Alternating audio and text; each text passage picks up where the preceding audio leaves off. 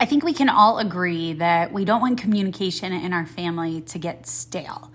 We don't want to just always go to the same tactics for getting our kids to open up, for asking them questions.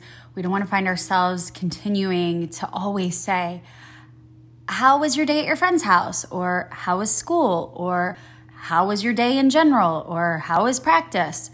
We want new ways to get our kids to answer so they don't always give us a one word answer we can dig deeper and it can lead to more conversation. So, today I'm giving you four easy ways to ask your child questions after school without ever asking a question.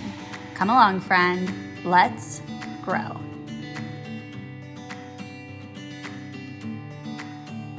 You know those days where you just feel so overwhelmed and tired from all the busy, and you just want to multiply the time you do have to create more time for intentional words and family dinners and quality time together?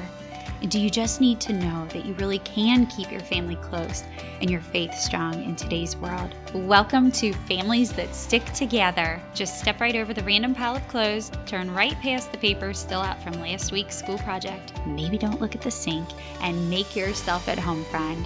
I'm your host, Jennifer wife to my high school sweetheart, mom of four, and creator of Togather Moments, where we took our same worries and figured out the answer to slowing down, keeping family time a priority, and creating deep connection through solid communication, even among all the busy. The answer is to gather moments, and we want to come alongside your family as you lay your foundation. If you're ready for time to slow down, intentional moments to overflow, and all of this to feel easy in your real life, then welcome, friend. With your laundry, your running shoes, or your cup of coffee, I can't wait to spend my time with you. And now my mom, she once had a job teaching preschool gymnastics. Jennifer Zampio! When I was in graduate school for secondary ed, I took an education class that taught me about Gardner's multiple intelligence theories. If you have not looked this up, I would encourage you to. You can probably find a neat little like um, checklist. I know I've seen them before where it says like if you learn this way or you enjoy this, you you know, give it a check. And then at the end, you see which area you gave the most check marks to. And that is the way that you learn things. So, according to Gardner, there's eight intelligences for how we learn. So, one of them's kinesthetic. We might learn by actually doing things, you know, physically moving our body. Another one is interpersonal. So we might learn by having someone tell us something. One way is intrapersonal. In that way, you learn by doing self reflection. So you talk within yourself.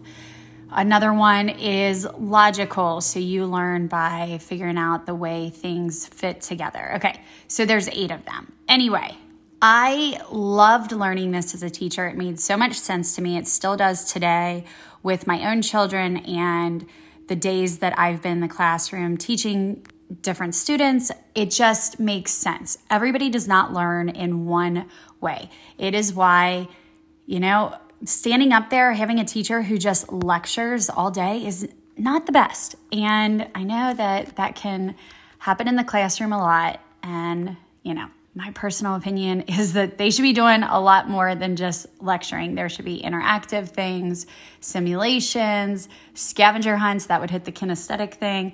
Just there's all way all kinds of ways to bring these eight intelligences into the classroom. But I am starting with this for this episode because if we're talking about four ways to ask our children questions without ever asking a question, then we need to talk about this because the point is that our children are going to open up to different things within our home and within our own conversations, just like they will in the classroom. They can get bored. The conversation can definitely be stale, and we need different ways to prompt them to open up to us. And it's just fun. It's a different way to engage in conversation and make that connection happen. The first way to ask your child a question without ever asking a question is this say, Tell me a hilarious moment from today, or tell me something that made you laugh. What this shares with your child is hey, I want to know about your special moments for today. That's so different than saying, how was your day? And you expect them to say, you know, to tell you a story. They might, but this gives them a different kind of prompt. It makes them think about that time when they laughed. And I guarantee they're going to think of something. So you could use this after school, you could use it after a practice, after a friend's house, all of those things. Number two, here's another way you can get them to open up. I want to hear about something that was super annoying today.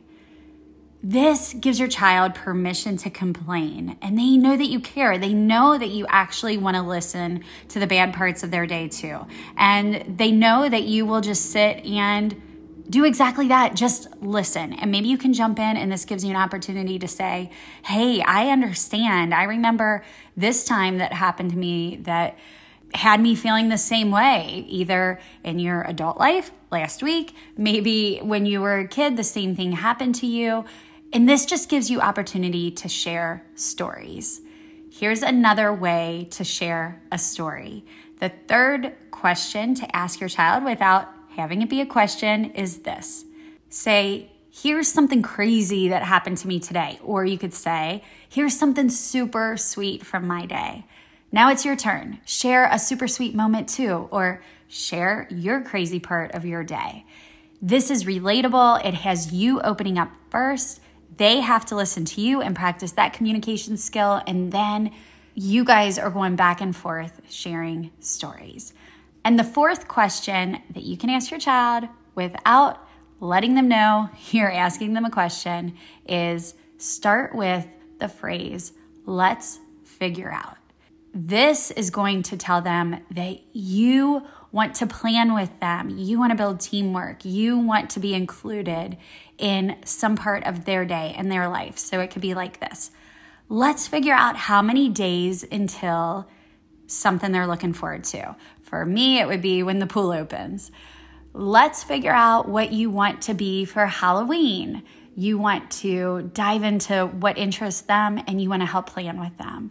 Another one is let's figure out how we can build that fort you've been talking about. All of these things help your child know that you want to be included with them. You care about them and you want to know what's going on in their life. These four things will definitely not give you a one word answer back from your child. They will help your child know that you really are you want to get involved in what their their day is like. You want to be a part of that and you want them to dive into story and tell you. And within all of this, you are working on eye contact, opening up, listening, and so many good communication skills that you want to be building with your child over and over. And it takes away the kind of boring way to always say, How was your day? I know that we all want to create these moments, and these are such easy prompts you can give your kids at any point in your day. You could say these and create that connection, that intentional moment you want in 10 minutes or less. It is there for you. We just have to use those small moments and take time to gather them and really build them up in our family. Thank you for sitting here with us. If you want to check out more ways to gather with your family in the small moments, please do go to togathermoments.com. Look at all the products that will help you. They will help you just make these prompts happen in so many different ways, whether it's a placemat at a restaurant, the stickers from Togather for Family Dinner, the stickers from Togather for Date Night that you can do with your spouse, the note cards you can leave in your child's lunchbox or on their pillow anytime we can just have a prompt that works, we can make these meaningful words be spoken in a more natural way. And if you like this episode, do share it with a friend. Let them have some other good ideas to open up with their child too. And of course, anytime you have more ideas for me, please send them my way. Send me a DM, talk to us over in the Facebook group, or just let me know over on Instagram. I will meet you right back here on Thursday for another Together Armor episode. I hope you have a wonderful week.